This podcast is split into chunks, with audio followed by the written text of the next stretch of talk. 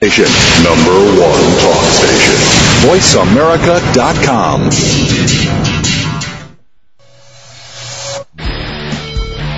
VoiceAmerica.com welcomes you to Stars of PR with Cindy R. Now here's the host and founder of Rack and Roll Public Relations, Cindy Rakowitz.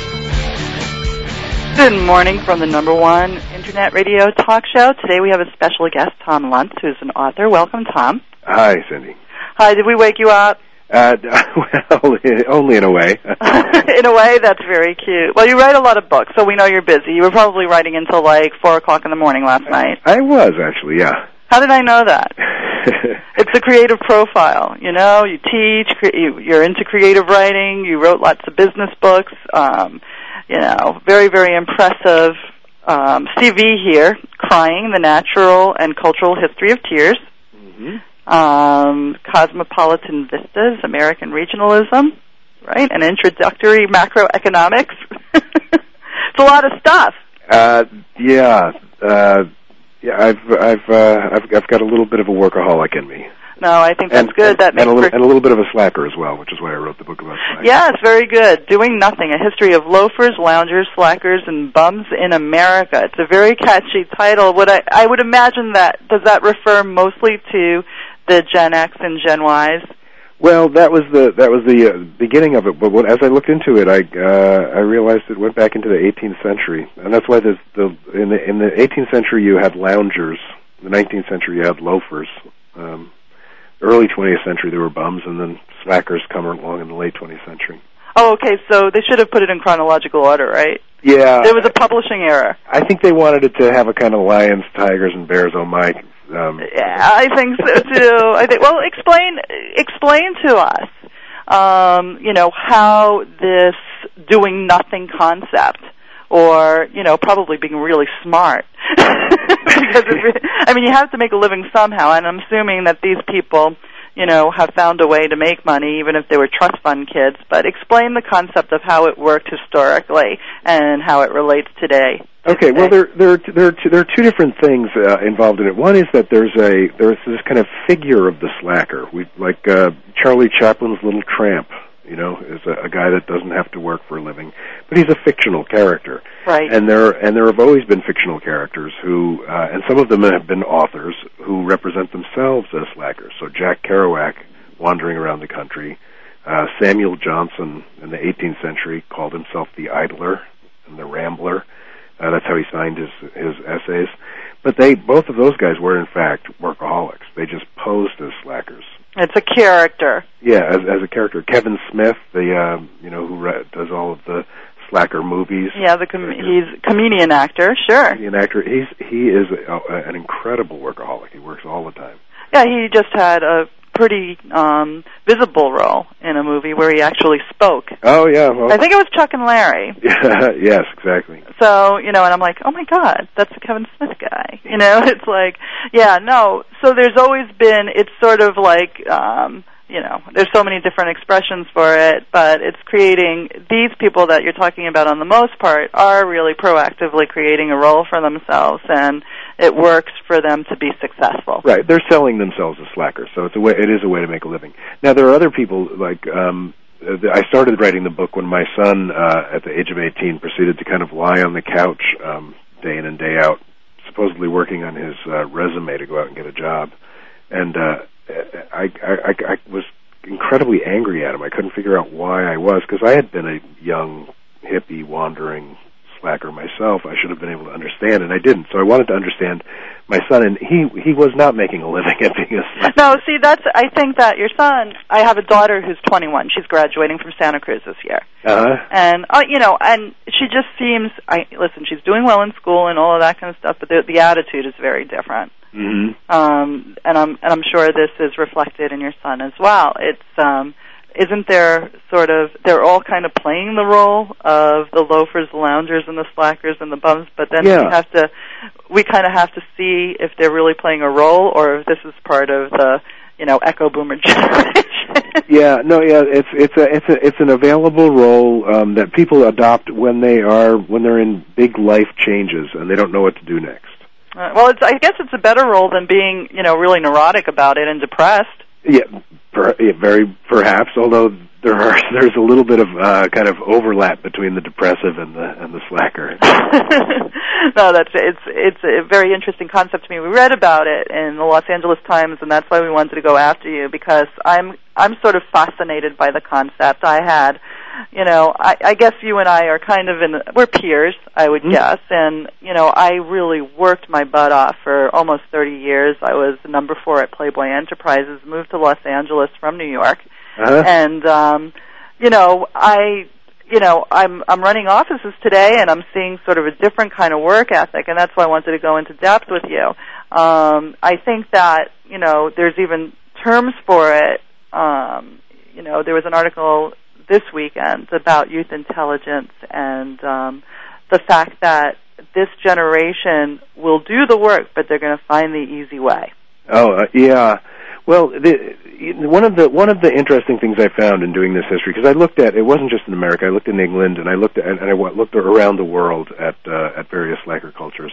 The places where the slacker shows up as a as a as a cultural figure, as a cartoon, as a as a as a TV character, places that have strong work ethics. So the biggest the biggest slacker subcultures are in the U.S. They're in Germany, in Japan, um, they're places, and and and they don't start until you start to get uh, an an industrial society. So the, the slacker arrives in England in the middle of the 18th century, arrives in America a little bit later, in the beginning of the 19th century.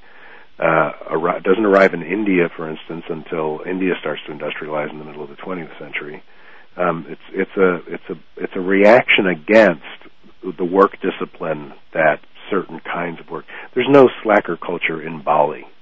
it's not industrialized yet i guess It's not industrialized, and it just doesn't have right there. There's there's work that happens there. Obviously, there's there's harvesting of coconuts. There's all sorts of things that happen, but there's not that kind of industrial work discipline that we all know as the workaday world. except for the except for the expats that live there. Uh, They're probably all slackers. they're all they are all slackers. yeah. Oh, okay. no, but that's very very interesting. It's very interesting. So it, I think that the um, you know the exceptional hypothesis that you come up with in this book is the fact that this has been going on for a long time, and it's not just with the MySpace generation. Yeah, it's not just it's not just this generation. Every generation has its um and and actually it happens whenever the world of work changes in some fundamental way as well. So when when industrialism comes in, everything changes. But when uh, you know the big slacker um, boom in the '90s happened when people looked around and realized that they were all working in cubicles.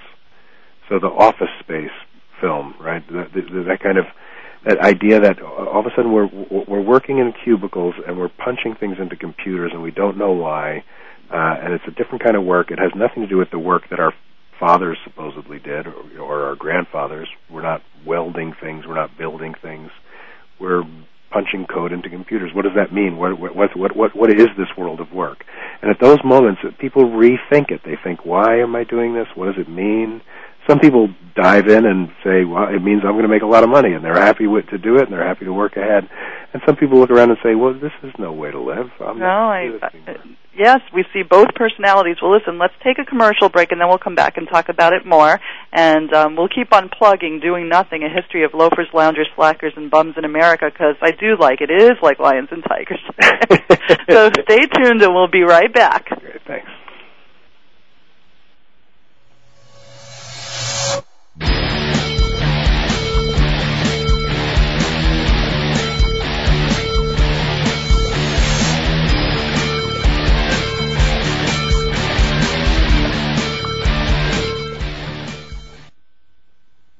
News, opinion. Your voice counts. Call toll free 1 866 472 5787. 1 866 472 5787. VoiceAmerica.com. Movie premieres, TV specials, radio shows, film festivals, restaurant openings, fashion shows, charity events, yachts, parties, festivals, At Rack and Roll Productions, we do everything except make empty promises. grand openings, book releases, speaking engagements, television, movies, radio. Rack and Roll Productions gets the job done whether it's an intimate party or a production with 2,000 people. In fact, you've probably seen and heard our work on the E! Channel, MTV, The Howard Stern Show, or in the pages of numerous newspapers and magazines. Now it's time for us to assist you. Turn saleability into profitability with the help of Rack and Roll Productions. Visit us online at www.rackandrollentertainment, that's R-A-K-N-R-O-L-L, entertainment.com, or call 1-818-597-0700. Movie premieres, charity events, TV specials, radio. Rock and Roll Productions, we do it all. www.raknrollentertainment.com. Radio by George is a lifestyle program dedicated to improving the lives of listeners by focusing on the holistic growth of their mind, body, and spirit. Host Eddie George shares his life experiences as well as the experiences of his guest commentators and experts with the listening audience to focus them toward reaching their personal and professional goals. Tune in every Monday afternoon at 1 p.m. PST, 4 p.m. EST to Radio by George on the Voice America channel and learn more from the life experiences of a man who went from being a somewhat unruly kid in the streets of Philadelphia to a retired professional athlete who has become a role model for not only young people but for businessmen and women globally. Plan to spend your Monday afternoons with Eddie George and his empowering talk radio show, Radio by George. That's every Monday at 1 p.m. PST, right here on the Voice America channel. Young people, do you want a forum to discuss your ideas and thoughts about what matters most to you? Speak Up brings together diverse voices, cultures, and ideologies from college-age adults across the country. Host Gina Holland provides a different perspective on how current affairs impact future generations. Broadcasting live every Thursday, Speak Up with Gina urges young Americans to think, ask pertinent questions, and affect change. That's Speak Up with Gina, Thursdays at 12 noon Pacific on the Voice America channel. VoiceAmerica.com. Welcome back to Stars of PR with Cindy R. If you have a question or comment, call in toll free at 1 866 472 5788. Now back to the show. Here's Cindy Rakowitz. And we're back with author Tom Lutz, Doing Nothing, A History of Loafers, Loungers, Slackers, and Bums in America. And people can get this online, I would imagine, Tom? Yeah, it's uh, Amazon and Powell's and all of them. I think um, you know what we have to identify in this segment here, and um, you know this is important. It's subtle, but the difference between the person who plays the role of a slacker, you know, because they're really great, they're really you know very very ambitious, but put on this slacker persona, Mhm. and the people who in this in an industrial society, industrialized society, are just damn lazy. I mean, because that happens Yeah. too. I, and you know, how do you? I mean, I guess it's a matter of you know financial evaluation, whether the slacker is really making a living or not. Yeah. Right. Yeah, well, you know, there's, there's, uh, I, I I've realized early on that if you're in a relationship where you're sharing things like uh, doing the dishes, if you're both doing 50% of the dishes, you both assume you're doing 75% of them. Yeah, I think that's very true. right? And so that one of the one of the interesting things about uh, slacker slacker issues is that in the in the workplace, people tend to feel like uh, t- tend to overestimate the amount of work they're doing and underestimate the amount of work that other people are doing. And uh, the the people who do pre-employment testing to figure out what, what which workers are going to have a good uh, work ethic do it by asking a, a battery of questions and saying, you know, if, if somebody gets credit for the work that you do, how does that make you feel? If you get credit for the work that somebody else does, how does that make you feel? If you have to stay until six and everybody gets to go home at five, how does that make you feel? Mm-hmm. And and vice versa. So the this kind of sense of of it, it's a, it's an emotional issue, um, a, a, a strongly emotional issue. Um, how much pe- work people are doing and how much work they're not doing, and it's not always completely rational. That is, why should we be upset if there's a lazy person lying on a couch? It really doesn't make any difference to us. Well, I mean, if somebody is indeed really covering the workload, or you know, if somebody's responsible for a team, Yeah. you know, and that and one of the team members, you know, happens to be laying on the couch, um, that doesn't really do much for Gestalt organization. Yeah, no, right, no, no. In on a, on a specific team, in a, in a in a in a specific work environment, when you're working with somebody, then then you have a, a perfect right to be upset when somebody's not pulling their load. But there's also, you know, there's uh, I looked into all of this kind of uh, unbelievable anger at the idea of the welfare queen. you know, Mhm, mhm. part of the welfare debates back in the in the 80s and 90s.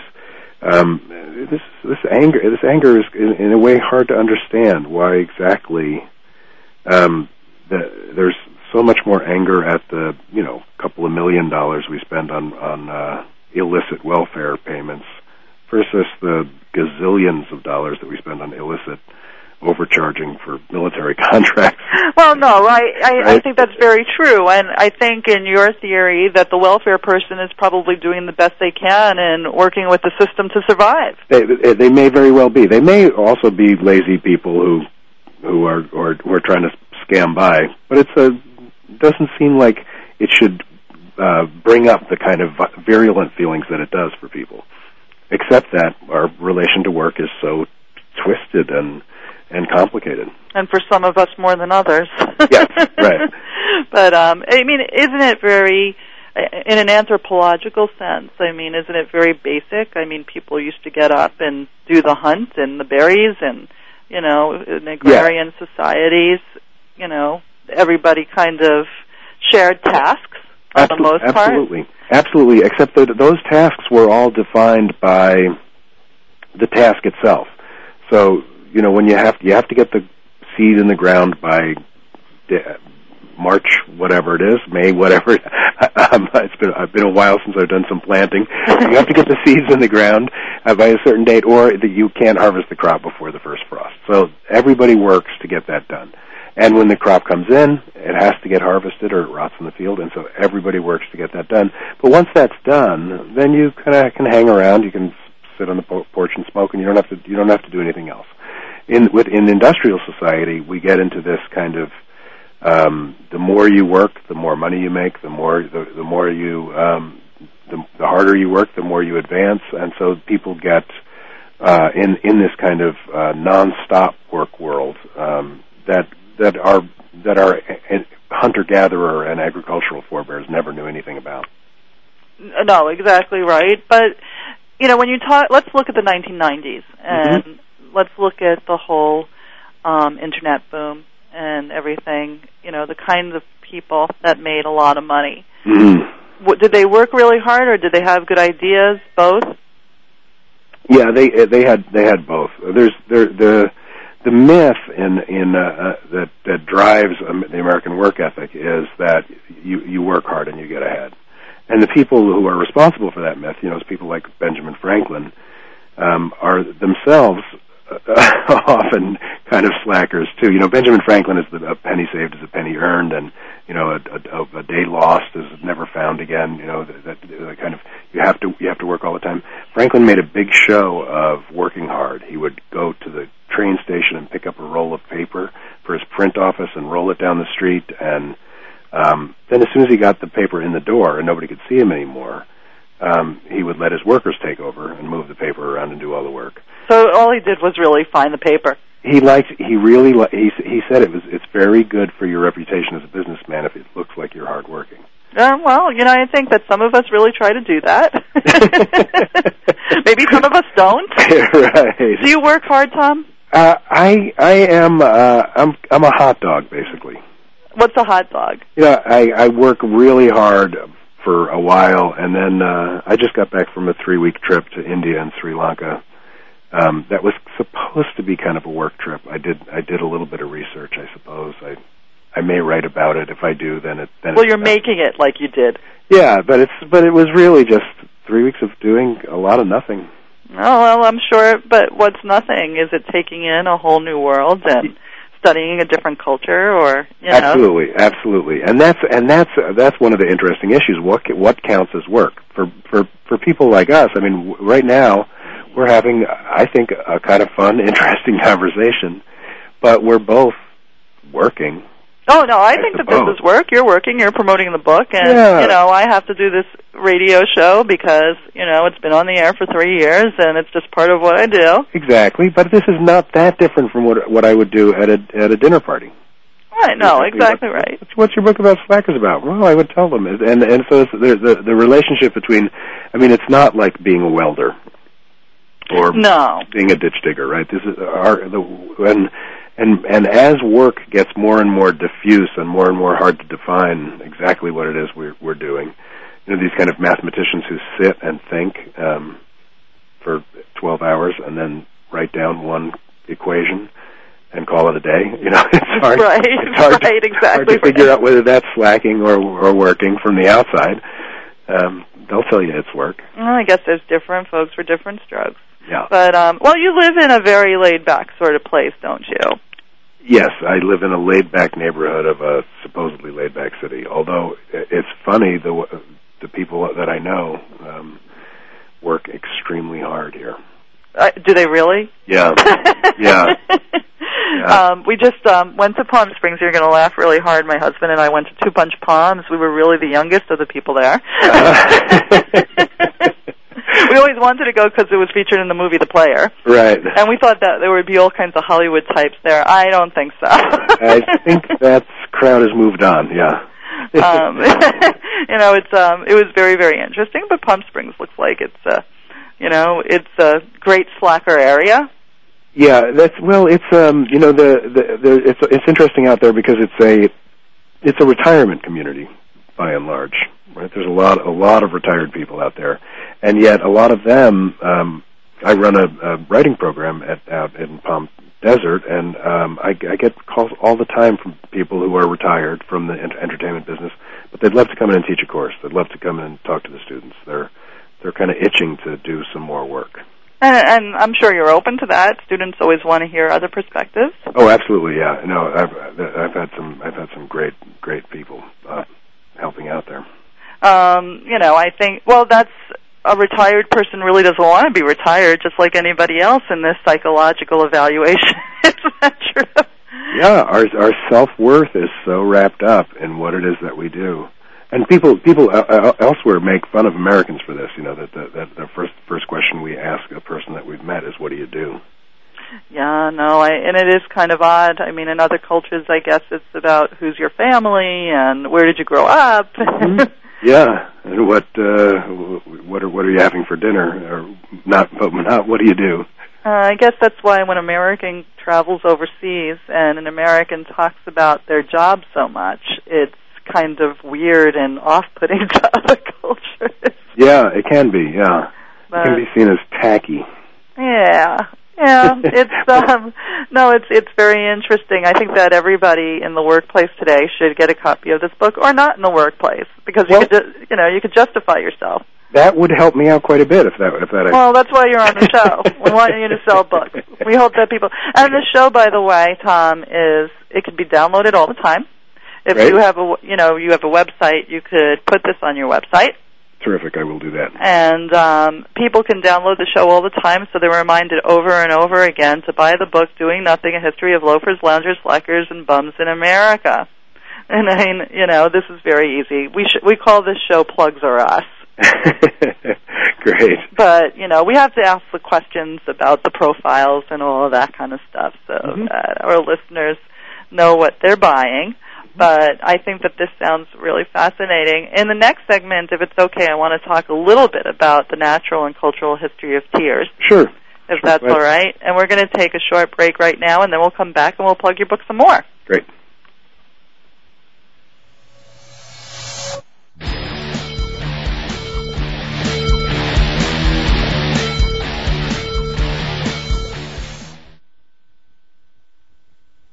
The experts. Call toll free right now 1 866 472 5787 and ask our All Star team to answer your question. That's 1 866 472 5787. Thank you for calling. VoiceAmerica.com. Movie premieres, TV specials, radio shows, film festivals, restaurant openings, fashion shows, charity events, yachts, parties, festivals, At Rack and Roll Productions, we do everything except make empty promises. grand openings, book releases, speaking engagements, television, movies, radio. Rack and Roll Productions gets the job done whether it's an intimate party or a production with 2,000 people. In fact, you've probably seen and heard our work on the E! Channel, MTV, The Howard Stern Show, or in the pages of numerous newspapers and magazines. Now it's time for us to assist you. Turn saleability into profitability with the help of Rack and Roll Productions. Visit us online at www.rackandrollentertainment, that's R-A-K N-R-O-L-L entertainment.com or call 1-818-597-0700. Movie premieres, charity events, TV specials, radio Rock and Roll Productions, we do it all. www.raknrollentertainment.com. The ability to wield power, shape the environment and the outcome, and the desire to make things happen are essential characteristics of all great leaders. Explore the essence of leadership from an insider's point of view on Leadership Intuitions with Dr. Joseph Riggio, international coach, consultant, and advisor to leaders for over 20 years. Get the unvarnished, inside story on how leaders in the spotlight take the critical decisions that deliver exceptional, real world results and why they sometimes spectacularly and publicly fail as well. Tune into Leadership Intuitions for a behind the scenes look at what gets great leaders up in the morning and what keeps them up at night. Go beyond the conventional advice about what great leaders are and what they do, and learn how to create your own personal legacy as a leader. Leadership Intuitions with Dr. Joseph Riggio broadcasts each Thursday at 10 a.m. Pacific, 1 p.m. Eastern on the Voice America channel. Leadership Intuitions, power, achievement, relationships. If you want to put the pep back in your step, Chad Lafferty's has just what you're looking for. Dance is life. Life is dance. It's only about dance. It's about moving through life with style, gaining awareness of the never-ending, ever-flowing movement that accompanies all of life's activities. Dance is Life, Life is Dance, broadcast every Saturday morning at 9 a.m. Pacific, 12 p.m. Eastern on the Voice America Radio Network. Be sure to tune in and tap into the limitless healing that dance can provide.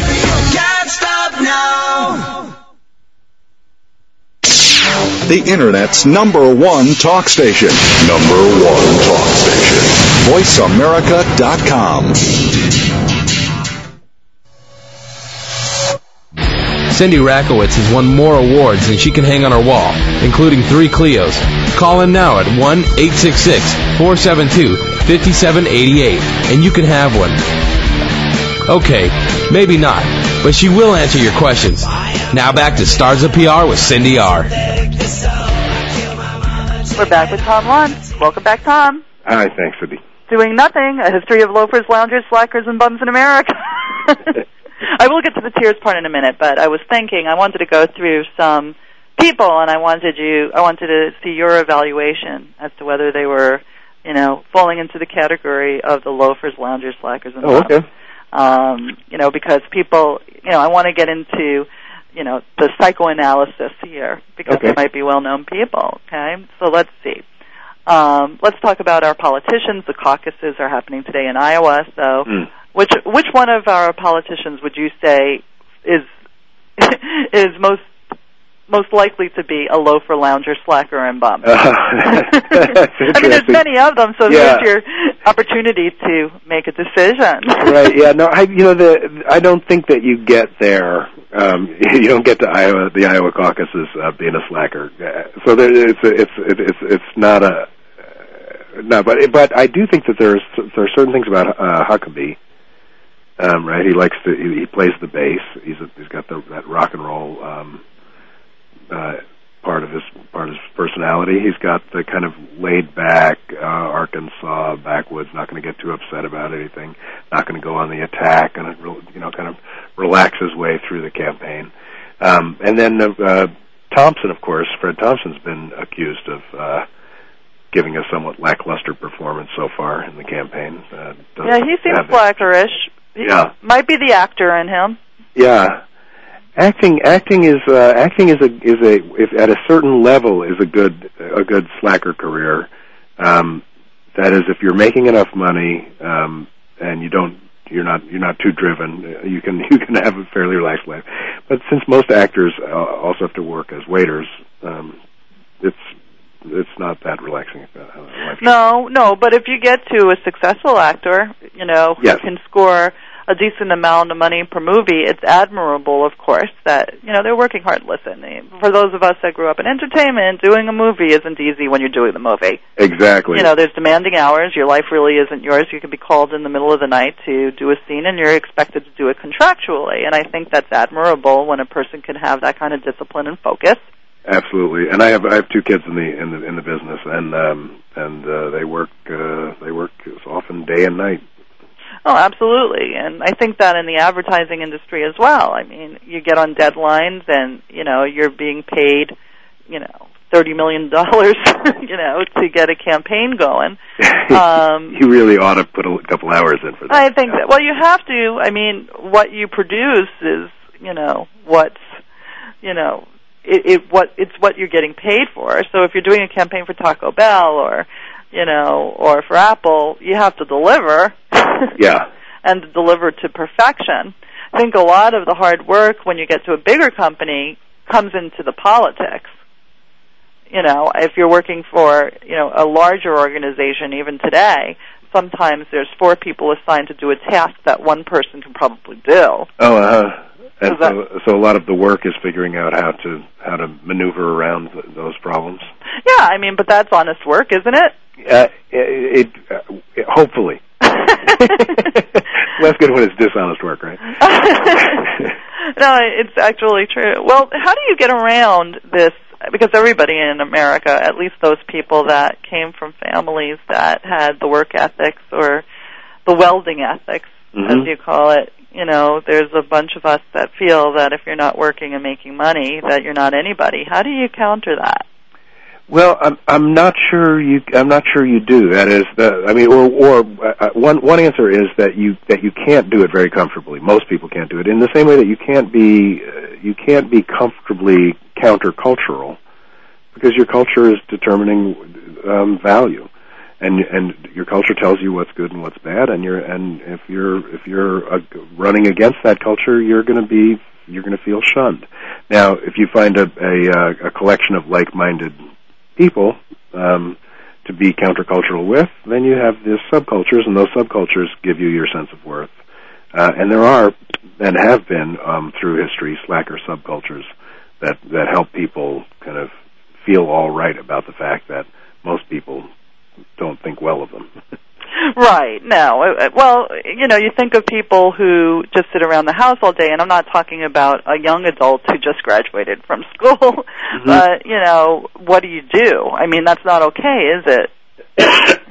Excuse me. No, it's not okay, and it's. I mean, it, it, it's. It, it, there. There are people now who are who are writing um, books and uh, and articles and uh, counseling us to slow down and to relax and um, stop and smell the roses and cook more slowly and eat more slowly and and not be so driven and that's a you know that's part of the same kind of impulse as the slacker impulse to say to to kind of constantly reevaluate what it is we're we're uh, we're all up to as a culture. Well, I guess even in in Greece, you know, when you got back to the times of philosophy. Yeah. I mean, what did these philosophers really do? They thought all day and then they just kind of talked about what their theory for the day was. Yeah, they had they had chats. I mean, they they they, they studied, they read, they did they did some work, but of course they had uh, it was a slave society. So no, they, didn't have to, they really didn't have to do any of that uh, any of the tough work.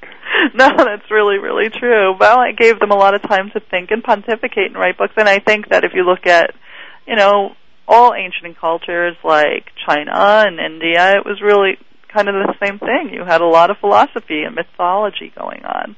Yes. Uh, Oh. and and uh, and again, a, and a very different kind of relation to work. I mean, the, the work work um, work it, it never becomes uh, of, of value uh, until again until the industrial revolution. That is, um, work was something you either had to do because you were a slave or you were a, you were a farmer and you needed to eat, or it was something that you didn't have to do, and if you didn't have to do it, you were lucky. that's really Um, true. That's really no, true. it's only- Privileged. It's only it's only really kind of in the last few hundred years that that this kind of idea um, hatches that work is ennobling. Right, and it isn't really if you take away the expectation. No, it's it it, it is not. I mean, if, digging a ditch is not necessarily ennobling, except again that we we do learn these things at uh, you know from the, our earliest ages on, and we get praised for working hard, and so we we we uh, we we do it. We we like we like the uh, the the commendation of our fellows. Oh, we do. Well, we're going to end after this segment, but I wanted to talk about crying a little bit. Sure. What made you think about writing a book about crying and tears? Well, I've I've always been interested in um, in in emotion, in uh, in in feelings. I've I've, I've had a uh, my first book was about on nervousness, um, and and as I said, the, this even the Slacker book is about how we feel about work and what the, the kind of feelings that that uh, anger and and jealousy and all the other feelings that go into our our sense of work.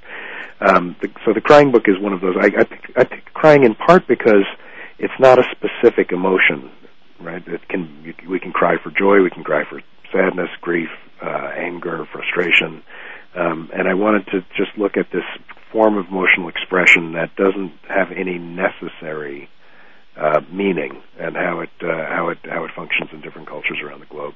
Well, you did it for 400 pages, so it must have been a lot. there is there's a lot a lot to be said about it, as it turns out.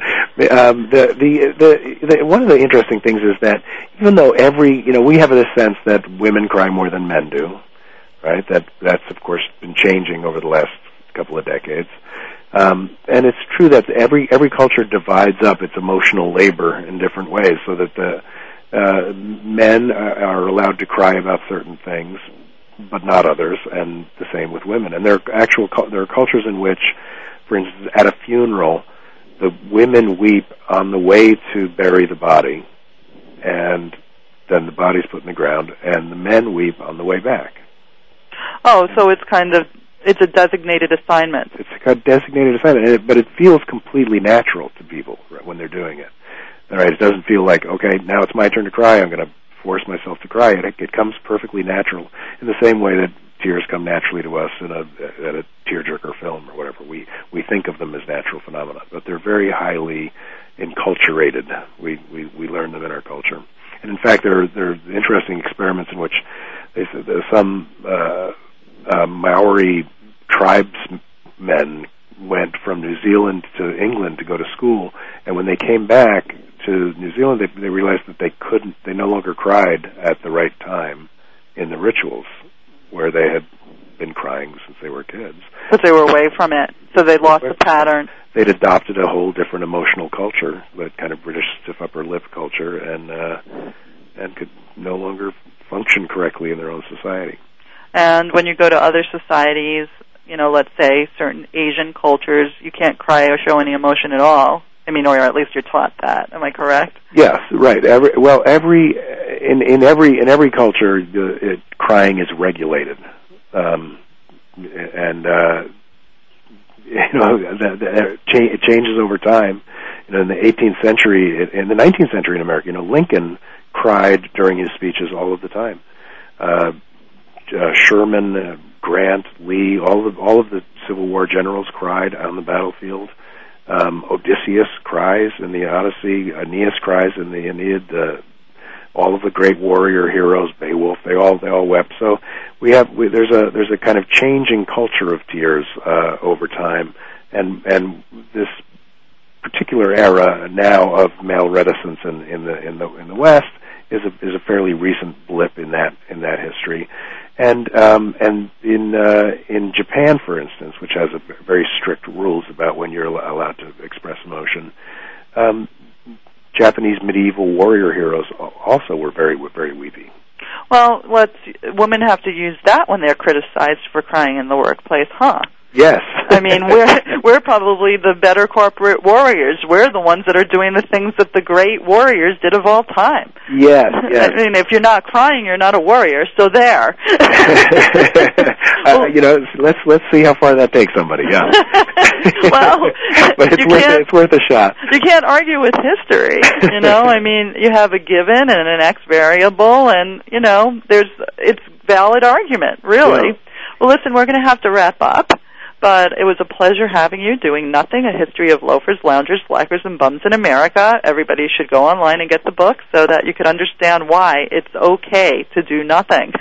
and uh, and you can cry while you're doing it. And you can cry if you want to. right. Well, Tom, we thank you for coming on the show. We're sorry if we've woken you up at this Oh. early hour. Thank you, Cindy, very much. I'm going to go back and uh, take a nap. All right. Well, why don't you do that? And um, thanks for joining the show. Very glad to be here. Thanks. Okay. Take care. Bye bye.